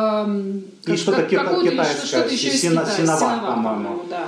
То есть, ну, у них как бы распределено, кому там, как по людям пожилого возраста одни показания к одной вакцине, людям там молодым Вы сами прививались или вы привитые спутником прилетели? Нет, спутником мы не прививались, мы здесь переболели. Э, То есть у нас были официальные документы, что мы переболели. Привиться здесь мы не успели. Вот. Мы, честно, кстати говоря, хотели, вот, э, но тут мы хотели именно привиться либо с э, Pfizer, либо Модерной, но они как-то тут от региона к региону иногда бывает заканчиваются, Да. потому что их расхватывают просто как горячие пирожки. В целом, э, если мы говорим по Эквадору, то где-то сейчас на данный момент уже 75% населения привито. по второму кругу. По второму кругу уже, да, ревакцинации. Одно время было так, что, например, без справки о вакцинации вас не пустят в торговый центр, в супермаркет, и кроме как на рынке продукты вы нигде не купите. То есть вы прямо должны были показать сертификат о вакцинации. Но у нас при- пришлось так, что мы в это время как раз болели, да, из дома вообще не выходили. Вот, поэтому этот месяц мы благополучно отсидели дома. Что Вот. касается отношения местных к вакцинации, то есть это они очень, скажем так, заботятся об этом, они очень переживают. То есть тут э, нет такого, что это я не хочу или не буду, или вот... э, Антиваксеров здесь Да, нет. Они масонов. доверяют государству. То есть, если государство сказало, значит надо. Они там все по 100-500 раз привились, и причем даже привитые. Здесь, допустим, ну, на побережье так с этим поспокойней. Э, здесь, в маленьких эм, горных городах, они до сих пор еще носят маски, носят маски на улице в том числе, то есть не только в магазине, носят и по две маски. Они в машине за рулем едут в маске. Да, в масках, но это так, кстати, тоже по законодательству Да. сейчас положено. Вот, то есть они очень обязательные в этом отношении. Если вы будете ходить там с масочкой под носом где-то в магазине, вам обязательно сделают замечание на этот счет. Вот, эм, ну, то есть они так прям очень ответственно и вот э, Да, это больше, к да, то есть это больше такой ответственность. То есть если мы хотим там выбраться из вот вот этих пандемийных э, времен, то есть нам государство сказало, ребята, надо вакцинироваться там даже по второму и по третьему кругу, и надо вот соблюдать вот эти меры. То есть мы когда летели в самолете только еще вот год назад, а, они сидели, многие эквадорцы сидели по две маски они имели на лице. То есть, и это как бы не какой-то фанатизм, это действительно забота о себе, о своих бабушках, дедушках. То есть, для них это вот очень важно. И трепетно. И трепетно. Так, у меня еще есть вопросы, конечно, по легализации. Мы к ней вернемся, поскольку раз начали о медицине. Чтобы не забыть, давайте уже закроем блок про медицину. Скажите, пожалуйста, про какая э, медицина, а, по каким визам, а, если есть возможность пользоваться государственной, сколько стоит страховка и примерно, если нет страховки, стоимость там, не знаю, того же стоматолога, гастроэнтеролога, ну что-то каким-то вы, если обращались. Смотрите, мы обращались, к сожалению, довелось несколько раз обращаться в государственные больницы. Это, скажем так, это эмергенция, то есть это не какой-то плановый визит врача, это как типа тр- не травматология, или как это правильно? Ну, это такая, как скорая помощь. Скорая помощь, как бы, говоря, да. То есть отдельный вход для людей, вот они сидят, кто там что-то сломал, свернул, плохо, температура, все вот, ну, как дежурный врач, скажем Травма. так. Травма пункт какой-то. Ну, типа травмы, да. Ну, да, да, да. То есть мы обращались несколько раз, как бы основное, что как бы для... Давайте начнем с того, что это бесплатно. Ты можешь обратиться, даже будучи туристом, просто по паспорту, не обязательно иметь для этого седулу, можешь обратиться в городскую больницу, и тебе бесплатно абсолютно окажут помощь. А, ну, как бы это не какая-то плановая операция, там, допустим, да, там, т- т- с этим будет посложнее, но если вот что-то здесь и сейчас случилось, вам абсолютно бесплатно окажут помощь в городской больнице. Вот, это может быть либо по седуле, либо По паспорту заграничному. да. Если вы заболели, допустим, как мы болели ковидом, вам выдадут лекарства, даже Бесплатно. если у вас нет седулы, бесплатно. То есть это будет какой-то там минимальный набор, я не там, знаю, типа там парацетамол там и да, антибиотики. обезболивающие, какие-то антибиотики, еще что-то вам выдадут бесплатно, даже если вы турист. А Вот. если чтобы Другое позвонить и дело- приехали? Ну, скорая, типа, Как скорая тут помощь, вот или нужно ехать? Скорая есть, да, мы не скорая пользовались есть. этим. Мы как бы сами, да, не пользовались, но вообще, то есть, ну, если какой-то действительно экстренный случай, то есть, опять же, да, если там, ну, что-то засопливился, горло болит, там еще что-то, конечно, иди пешком ногами в больницу. Если что-то совсем экстренное, вызываем 911, скорая приедет. Прям как в Америке, да? Доллары принимают, 9.1 вызываем. А еще как в Америке, вот это вот как раз э, типичный приемный покой, то есть как бы как у нас это проходило. То есть мы обратились сначала перед, э, есть так называемая сортировка, где сидит несколько медсестер, и они вот так вот толпу просто всю гонят на себя. Зашел рост, вес, замеры давления, зрачки. Кис- Кислород в крови, там что-то еще, то есть там... Первичный осмотр. Первичный Она осмотр, такая все это записывает, записывает, заполняет всю бумажную волокиту, такая все заполнила, такая, присаживайтесь, вас позовут. Проходит 5 минут, открывается дверь, выходит врач, называет твою фамилию, ты заходишь к врачу, он уже все о тебе знает. Все твои диагнозы, рост, вес, с чем, где, как, где родился, где крестился, врач не занимается бумажной работой. Он сразу же такой, раз так, погнали, такой посмотрел, там, допустим, я обращался, у меня там, ну, мы- здесь немножко защемление, как челюсти было. То есть он уже знает, мне не надо ему ничего объяснять, он уже сразу смотрит, такой, так, да Тебе вот- укол, тебе такая-то таблетка, тебе то, тебе все, значит, ложись, одеяльцем, одеяльчиком тебя укроем. Он то есть тут там же, укол поставил, А, ну, да. Я, допустим, лежал, мне там плохо было, он зовет Марину, она со мной зашла, он ей дает бумажку, там, печать э, для посещения местного, как склада с, С лекарствами. лекарствами. Да, да, да. Он дает Марине бумажку, она выходит за угол, дает эту бумажку, ей по направлению там 2-3 шприца, ампулы, таблетки, обезболивающее, все в пакетик. Бесплатно мне все это выдают. И причем никто не стоит, знаете, вот это вот над душой, типа, женщина, выйдите отсюда, не занимайте проход. То есть вот привела муженьку болеющего, да, вот и занимайся с ним, иди возьми бесплатные лекарства, там помоги врачу, что-то там То ответь есть я в это время лежу, Марина возвращается с лекарствами. На каждом лекарстве штампы не для продажи. Это государственная больница Эквадора, продавать запрещено. Все, нам эти все лекарства выдают. Тут же врач мне поставил укол туда-сюда, какие-то манипуляции сделал. Я полежал, он меня на английском со мной все проговорили, все вопросы, все диагнозы, расписали лечение, сложили мне в кулек все мои таблетки на ближайшую неделю, сказали, все, давай, пока. Причем, что интересно, как бы вот э, мы так замечали, и в эквадорских, ну, в больницах, например, в том числе. То есть вот мы пришли, там, э, значит, у Максима были проблемы, вот все, мы там сдали какие-то анализы. Он такой, там, врач в государственной больнице, бесплатный, такой говорит, ребята, а вы там за своими анализами придете там сегодня через два часа? Мы такие, а можно не приходить через два часа? Он такой, ну, можно не приходить, дай мне свой WhatsApp, я тебе фотку твоих анализов скину. Офигеть. То есть врач с личного номера тебе на твой личный номер, там, здрасте, здрасте, вот ваши анализы, там, типа, все у вас нормально, лечитесь, потому что я вам выписал. Да, и то есть очень-очень-очень с этим спокойно. Вот. Но это вот государственные Да. больницы. Был у нас есть, опыт э, обращения в частную. Так, почему? Во-первых, почему? И расскажите про опыт. Почему именно, почему не в государственную? Частное это было мы совсем как слепые котятки, мы только приехали, мы что-то испугались, что мы вообще не владеем испанским, и мы решили, что в частной больше шансов, что с нами смогут проговорить на английском, и все-таки за наши деньги нас будут любезно выслушивать через Google переводчик. Ну, Так, скажем так, у нас еще было мало опыта, мы еще до этого не обращались в Но мы только приехали, в в принципе. государственную больницу, да, и мы, ну вот просто по российской такой привычки, если тебе нужна срочно, сразу нормальная, хорошая помощь, иди в платную клинику. Так. Вот мы, собственно, только исключительно поэтому и пошли. То есть стоимость приема у врача, там, терапевта, тире, который вот сортирует Так. также тебя, 10 долларов Ну, была. от 10 долларов, да. Да. То есть вот это нормальная такая хорошая Сдавали анализы крови, э, он э, так, чтобы ну, выявить вообще, выкинуть все лишние диагнозы. Э, Там был супер общий анализ крови, то есть там ВИЧ, СПИД, гепатит, там они на все, то есть все инфекции. Ну, для того, чтобы подать диагноз, он говорит, мне нужно исключить все. Ну, просто я прихожу с, я говорю, «Э, дорогой доктор, я чем-то отравилась, мне очень плохо, помогите. Он такой, хорошо, мы должны исключить все. всё. Да. И что мне действительно здесь нравится, здесь как в частной клинике, так и в государственной, прежде чем тебя лечить, ставить тебе какие-то диагнозы, назначать тебе таблетки, здесь у тебя обязательно возьмут анализы. То есть, э, неважно, там, это, там надо будет в баночку пописать или кровь сдать, или что-то еще, но анализы у тебя обязательно возьмут, чтобы исключить там какие-то там, другие заболевания. Опять же, что касается платных страховок, они у нас тоже есть. Здесь без этого документы на седулу не А. сделать. То есть здесь для того, чтобы как бы находиться и а, получить документы, вот эту вот седулу, здесь нужна платная медицинская страховка.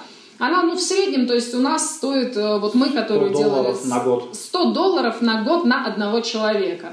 Вот. У нее там тоже есть, значит, свой перечень, общие условия, как можно по ней обращаться. Ну вот нас, в принципе, устраивает и обычная городская бесплатная больница. Мы даже, собственно, этими платными страховками еще ни разу не Да. пользовались. Вот. Что касается обращения в больницы, поликлинике, то есть нам пришлось тоже обращаться, но также не миновало и обращение, там, в том числе и профилактическое, и с проблемой с нашими животными. Что нас немножечко как бы, ну, не поразило, скажем так, что очень понравилось. Мы обращались, с- там, у нашей собаки были проблемы с зубами, и перед тем, как сделать ту же гигиеническую чистку, то есть мы делали гигиеническую чистку зубов собаки и в, В России, России, да. и здесь. В России это было как? У нас последний опыт был весьма неудачный. Они взвесили собаку, такие, ну, на глаз надо вот столько ему анестезии, должен уснуть. Вкололи собаке, собака, а он у нас такой достаточно истеричный, холеричный. Он не уснул, он отбивался языком от врача. Они такие, блин, ну давай еще кольнем побольше, еще кольнули. Ну, в общем, смысл в том, что просто российские врачи, они не провели никакую диагностику, Ветеринары. хотя это была хорошая... Да, ветеринары. да, ветеринары. Хотя это была хорошая, дорогая московская клиника, но они так что-то значит, на авось сделали, то есть они уже ввели максимальную дозу препарата, которая вообще по весу возможна этому животному, а он как бы, она на него не действует. Он потому отбивался что, да, нужен был просто препарат другой. Ну вот, здесь же в Эквадоре, когда мы обращались примерно с, той же, с тем же запросом, они изначально там провели э, исследования, взяли анализы, вот все четко по граммовке рассчитали, сказали, что а вам еще перед этой операцией вообще-то и подготовиться Да, надо там да. определенным образом. Что они сказали, что там у нас по анализу крови мы видим, что-то у него сейчас почки нагружены, чтобы анестезия э, там плохо не сказалась на нем, давайте мы переносим операцию через неделю, вы ему сейчас усиленно даете воду, чтобы, ну, он, видать, там мало пил последние дни, чтобы он э, много жидкости выпил, чтобы почки, там, что-то там, какие-то соли ушли, и тогда 100% безболезненно анестезия пройдет. И как бы мы когда спрашивали тоже, а Потому что, скажем так, анализ крови это тоже дополнительная услуга, платная, она стоила 50 долларов. Мы такие, а вот точно надо? Потому что мы в России всегда без анализа крови делали. Они такие, да. Мы такие, а вот ну, надо точно? Они такие, да. И мы без этого анализа крови мы не будем чистить зубы вашей собаки. Ну и это даже э, можно там по-разному к этому относиться, там что это может быть какой-то там развод на деньги, там, э, знаете, этих добродушных туристов богатых, вот. Но нет, действительно, здесь во всем достаточно такой вдумчивый подход. И как к людям, и как к животным. То есть мы вас не будем лечить вот без диагностики. Стр- Строгий протокол, я поняла. Скажите, а э, по ценникам э, московская клиника и Эквадор, что дешевле получилось в итоге, по итогу? Мы говорим про ветеринарки. Да, в итоге. Но в Эквадоре с животными гораздо дороже. В принципе, все дороже, обслуживание животных это на раза два дороже. То есть те же лекарства от блох и клещей, которые мы покупали в Москве за, например, тысячу рублей или полторы, это было три таблетки, то здесь это там полторы тысячи одна таблетка. Ага, То все, есть- Хотя лекарство одно и то же. Зафиксировали. Слушайте, а скажите, обращались, не обращались или слышали что-нибудь э, про качество стоматологии вообще? Ну, вкратце, буквально. Больная тема. Ну, опять же, что касается стоматологии, здесь сложно сказать. То есть э, мы сами не обращались, но по э, опыту, скажем так, знакомых, которые обращались, многие обращаются вообще смело в государственные клиники, потому что здесь врачи получают достаточно хорошо, и они за свое место будут держаться. То есть, если вы пойдете в платную какую-то клинику, ну, как бы не будет гарантии, вот, э, ну, мы привыкли обычно, да, в России, что мы в обычной поликлинике редко кто когда-то зубы лечит, все в основном в платку идут. Вот. Здесь спокойно можно обращаться в городскую клинику, может быть, по рекомендации какого-то врача, потому что здесь, опять же, вы можете хоть в другой город поехать, в государственную клинику, здесь не приписываешься. Супер. Здесь даже нет прописки. А, крепостное право отменили. А, скажите, а, а перейдем а, кратенько, мне скажите, поправ... я знаю, что у вас нет детей, но вопрос волнующий, у нас есть дети, школьники, что-нибудь э, вы слышали у знакомых или узнавали про школы, про детские сады и школы? Ну, что касается, допустим, школы, насколько я знаю, во всех муниципальных школах они бесплатные, выдаются все учебники, то есть это святая обязанность. Можно ребенка отдать в частную школу, э, по цене это, по-моему, сколько будет, мы? А, частная школа где-то получается прям ну, достаточно дорого. То есть э, где-то если от 200 долларов, от 200-300 долларов в месяц это может быть какая-то хорошая частная эквадорская школа. Если это международная школа какая-то, допустим, вот наша подруга, она рассказывала, эквадорка, она училась в Гуякиле в немецкой школе, и у нее там э, месяц обучения стоил где-то около 800 долларов. Вот, то Но есть это прям, крутая международная. Это прямо крутая международная школа, где они там и по обмену в Германию ездили, то есть вот и очень прям такая солидная.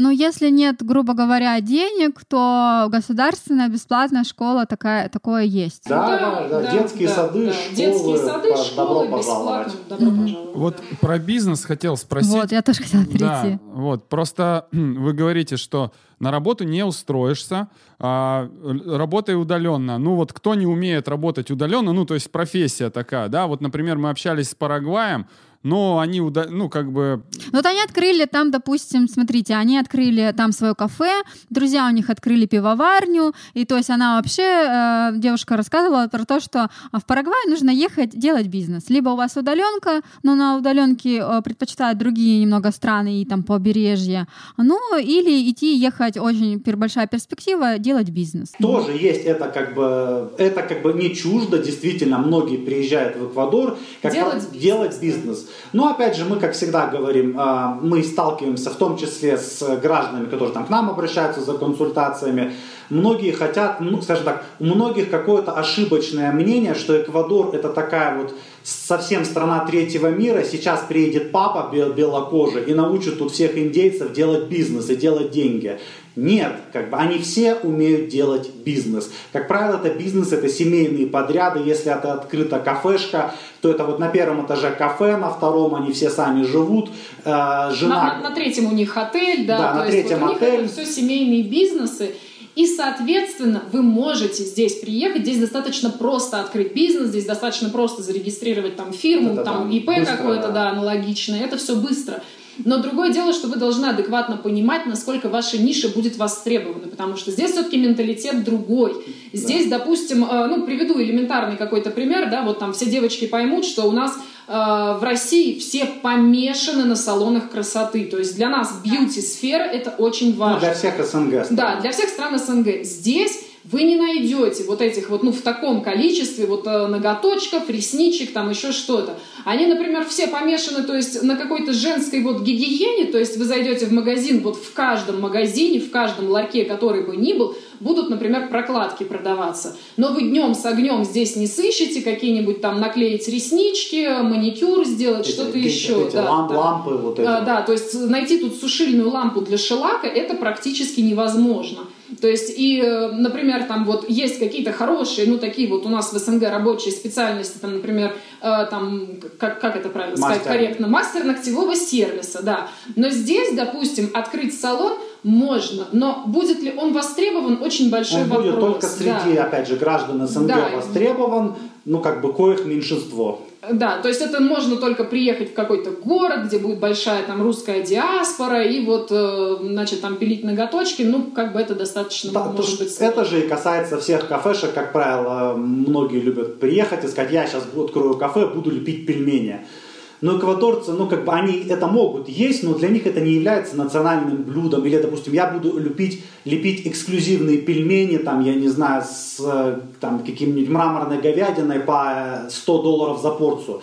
Нет, они привыкли есть гораздо проще. Любая кафешка... В своих местных кафе, свои местные блюда. То есть, если им другой экзотики вот этой вот нашей и не надо. То есть, здесь нет такого, что приходишь в торговый центр, знаете, как у нас там в Москве, допустим, вот тут э, японская кухня, здесь вьетнамские фобо готовят, здесь там э, пицца, здесь суши, там как бы здесь такого именно большого разнообразия Это будет, допустим, стоять KFC и рядом 2-3 национальных блюда, и все будут есть национальное блюдо. В KFC будут есть только вот все приезжие. Все туристы. Потому что, как бы, как правило, это 2,5-3 доллара. Никто тут за 10 долларов не будет перекус покупать. 2,5-3 доллара, не больше. Ага. Слушайте, а, окей, ну, допустим, оценили, а, нашли какую-то нишу, а, какие есть варианты, ну, например, там, самозанятый, ИП, ООО, какие есть варианты и какие то налоги, что-нибудь знаете об этом, можете рассказать? Что только открывают все местные ИП, как бы, то есть Так. местные, он же, он же самозанятый, он же ИП, Если говорить про налоги, здесь, ну, там, допустим, если э, ты там наемный сотрудник, вот по ИП точно не скажу, но обычно здесь НДФЛ 13%. Есть ли какие-то по- помимо НДФЛ еще налоги, как здесь пенсионный фонд там и так далее и тому подобное? Или это вот просто как бы деньги тебе пришли, ты заплатил и, и спишь спокойно? Тут, э, честно, актуальную информацию не скажем, потому что мы, в принципе, не являемся наемными там, работниками. Наемными сотрудниками Да, здесь, да. да. Так, хорошо, ладно. А, еще у меня есть момент, я зачитаю вопрос, который э, меня тут в чате спрашивали. А, второй, а первый вопрос все-таки вернуться к легализации. Вот, например, а, значит, э, с дипломом. Вот диплома нет, например. Да? Вот. Есть какие-то, например, в Парагвае можно с депозит, через депозит 5000 долларов еще а, легализоваться. Здесь как бы мы возвращаемся, если мы говорим про диплом, например, что едет муж и жена, но если у кого-то нет диплома, то есть большая вероятность, что есть у супруга или у жены э, диплома о высшем образовании. Это мы говорим про визу зависимого. Да. Если нет ни у того, ни у другого высшего образования, например, есть возможность э, через виза инвестора. То есть здесь это разговор а, про 100 минимальных размеров оплаты труда.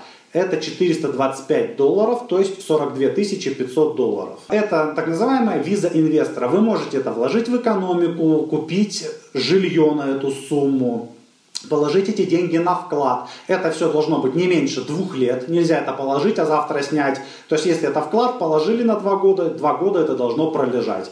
То есть, естественно, есть список, скажем так, аккредитованных банков и кооперативов, куда это можно положить. Это, в принципе, не какие-то там узкоспециализированные, никому недоступные, неинтересные банки. Просто чтобы, скажем так, это чтобы было официально. Это не, не чтобы это не был кооператив ООО «Рога и копыта», который открыл сосед, вы туда ему что-то вложили. Нет, это просто должно быть, скажем так, в реестре банковских организаций в Эквадора. Причем, что хорошо, вы вот эти вот деньги в банк положили, даже по визе инвестора. Здесь достаточно хорошие банковские проценты в долларах сразу на ваши депозиты вот эти вот. То есть э, средний, ну там, допустим, если вы кладете примерно там, ну, допустим, там 30 тысяч долларов, да, вот э, это если... А, ну, к инвестору там даже еще больше Да. будет. Вот, то есть государственный банк вам на эту сумму дает там, ну, где-то 6% э, годовых еще. То есть, если это будет кооператив, например, это есть такая разновидность, я не знаю как, ну, ко- кооператив так и называется. То есть, это даже не частный банк, это именно кооператив. То есть, там, как правило, годовые проценты еще больше. То есть там, да, вплоть до 10% годовых может быть. А, значит, смотрите, вопрос, читаем. А, вопрос по легализации по визе специалиста. Читала, что вроде есть два параллельных процесса. Легализация диплома в Сине-Сити и сама подача на ВНЖ. Чем они отличаются? И главное, нужно ли на каком-то этапе подтверждать наличие денежных сре- средств на счету? Если можно уточнить список всех документов прямо по пунктам. Список мы уже вроде проговорили, Проговорили. а давайте вот вы ответите. Я просто не совсем понимаю, о чем говорит человек, поэтому Но вот про еще раз синесит повторю. это как раз про что мы с вами и говорили, что есть несколько этапов. Человек приезжает, говорит, я хочу быть э, легализоваться в стране по визе профессионала. Хорошо. Чтобы получить визу профессионала, у тебя должен быть диплом о высшем образовании? Да, вот он. Хорошо, иди его сдавай в Синесит, в местные а-ля госуслуги, МФЦ. Ну, это вот за университеты, это орган, э, Министерство образования, скажем так, местное. Хорошо, бери свой диплом, сдавай в Синесит его, плати пошлину, они его рассматривают. И после того, как они рас, э, дают распечатку, там даже на сайт заходишь и видишь надпись, что это все признано, ты уже можешь с этим документом пойти уже в местное посольство и сказать, ребята, у меня есть диплом о высшем образовании, он в вашем Министерстве образования принят, вот документ о том, что он принят, и я уже на основании этого хочу получить у вас визу профессионала, и жить, наслаждаться в стране жизнью. То есть, да, как бы двух каких-то параллельных процессов, их нет. Они взаимосвязаны Они и вытекающие. взаимосвязаны, да, и вытекающие. Опять же, если говорить так условно, там, ВНЖ, ПМЖ, вот это вот все, то есть здесь вот эти вот все первые визы, их вам дают на два года, то есть по там, визу профессионала, визу инвестора, вот два года отжили, вы при этом по визе э, профессионала показываете действительно деньги, а, опять же, здесь информация, она может быть такая достаточно разная. Скажем так, в посольстве рекомендуют, чтобы вам именно эту визу дали, показывать в месяц ну, на человека два МРОД. То есть, ну, если раньше там был МРОД 400 долларов, то есть это 800 долларов на человека в месяц, сейчас чуть побольше, ну, там до 900 получается. То есть вот 900 э, долларов на человека в месяц у вас должно быть. И мы говорим вот. в смысле не ежемесячных зачислений с выписки, а в плане хоть на вклад вы эти деньги положили, взяли выписку, где можно посчитать, что вот в месяц, если разделить на 12 месяцев, у вас будет не меньше там 900 долларов. Да, 900 долларов. И, соответственно, опять же, вы прожили два года, как, как бы какая вилка событий потом дальше. Вы можете продлить вашу временную визу еще на два года, вот. А можете получить уже постоянную. Там, в принципе, практически похожий комплект документов, и постоянная виза, вам, опять же, только надо будет подтвердить деньги, что вам есть на что жить, ну вот из дополнительных, скажем так, каких-то условий. И дальше вы уже можете получить эту визу на 10 лет. Но она такая условно бессрочная, то есть ее также потом раз в 10 лет можно продлевать. А так два года прожили, подали потом опять по новые документы, получили визу на 10 лет, что по инвестору, что по специалисту, ну, как бы, и дальше прекрасно. Говорится на 10 лет в плане, как бы просто раз в 10 лет нужно прийти, там, грубо говоря, перефотаться на эту визу. Угу, я То поняла. есть она, как называют, бессрочная называется. А прожив уже, допустим, 3 года по бессрочной визе, то есть если это актуально, человек, то есть сначала 2 года по временной визе, Через два года человек имеет право подать уже на бессрочную, то есть либо продлеваешь, либо подаешь на бессрочную, а прожив еще три года по бессрочной, человек уже имеет право начать говорить о гражданстве. Давайте подведем итог. То есть а, я выбираю Эквадор, я готовлю дома все апостили, то есть э, свидетельство о рождении, судимость, диплом, перевожу копии на испанский, апостилирую. Да, все, все, все состояния гражданства, состояние гражданства. Дальше я а, э, про свои деньги, то есть если продала квартиру, еще апостилирую да, купли-продажи и так далее, либо выписка со счета на английском или с переводом, ну все как стандартно. А, приезжаю в Эквадор, подаю документы, легализую диплом, подаюсь в миграцион на вот эту время э, профессион... визу профессионала. А, если мне одобряют, я отправляюсь, получаю, получать седулу. А, мне примерно уйдет, вы сказали, 450 долларов на человека, чтобы это все э, сделать. 450 долларов – это стоимость визы стоимость госпошлины. Визы, да. Стоимость госпошлины. Это не включая документы и все остальное. Стоимость госпошлины будет стоить 450 долларов. Так. Плюс а... рассмотрение диплома, по-моему, 25 долларов. Плюс ага. там нужно взять еще справку о том, что вы не нарушали миграционное законодательство Эквадора. Это еще, по-моему, 5 долларов с человека. Да, там, ну вот по чуть-чуть на госпошлины там 5, 10, 5, 5 долларов туда, 10 долларов туда. То есть надо тоже заказать. То есть как бы мы делали отдельный разбор всех стоимостей. То есть это уже там на нашем отдельном YouTube-канале было сколько... А, вот, у вас на канале это есть, да? У нас на канале есть два видео, они так. прямо по частям разбиты, сколько нам стоило именно в деньгах подготовить так. документы в России, со всеми апостилями, со всеми там покупкой переносок для животных, там, ну, там прям подробный разбор. Так. И плюс сколько стоило у нас э, В Эквадоре. в Эквадоре это все со всеми визами, со всеми документами, Супер. со всеми госкошлинами, Супер. то есть прям вот вплоть до цены за автобус, сколько стоило доехать. И последнее зафиксируем, вот, под итоги. Ребят, а на какую сумму можно прожить? Минимум. Вот, на какую? Вот вот? вдвоем. На С какую двумя сумму? собаками. В месяц. Ну, давайте так. У нас вдвоем, опять же, все зависит от стоимости жилья. Если там вы не арендуете виллу там за 500, Полторы там, тысячи. да, за полторы сре- тысячи средних долларов. людей, средних российских граждан. Вот прям средних-средних, не прям... Не москвичей даже, не москвичей. Давайте Питер посмотрим. Москва и Питер, как всегда, да? Да, ну, допустим, вот средняя сумма, которую тратим мы, это где-то ну, 1200, полторы тысячи долларов в месяц. То есть это мы включаем сюда аренду жилья. Ну, давайте возьмем там 300-400 долларов среднюю. Аренду жилья, поесть, там пару раз сходить в кафе, купить корм животным. Ну, там, может быть, не знаю, вот там, я в этом месяце там джинсы себе за 15 долларов купила, да. Ну, вот, вот, Какие-то вот, мелкие, прям да. такие мелкие траты, да. Мы не берем э, там, что мы по- покупаем там косметику себе каждый месяц, там что-то еще, ну, то есть вот какие-то такие уже более, ну, значительные, скажем так, покупки. То есть это вот полторы тысячи долларов, э, поесть, снять жилье, немножечко погулять, там, ну, лекарства мы, опять же, не учитываем, поскольку в больницах в основном все выдают, там необходимый Ну, минимальный комплект, да. Ну, то есть вот такая средняя сумма, чтобы не бедствовать. Опять же, если вы едите мясо, если это Да. не только там овощи, фрукты. Потому что есть, опять же, разные мнения, разные люди, кто действительно живет, допустим, и есть, скажем так, знакомый, кто говорит, мы живем на 500, потому что мы снимаем за 200 жилье, и 300 долларов нам на двоих хватает. На Окей. фру- фрукты, овощи купить. Да, действительно, на фрукты, овощи вот на рынке за 50 центов вот такие вот огромные помидорки. Ну да, хватит как бы. Но мы любим иногда и мясо поесть, и, допустим, где-то вино выпить. То есть какие-то радости жизни мы их приветствуем. Поэтому как бы вот, вот эта вот сумма, это которую хватит, хватит, не будешь бедствовать, не будешь считать каждую копейку, вот прям вот, блин, в этом месяце на мясо не хватает.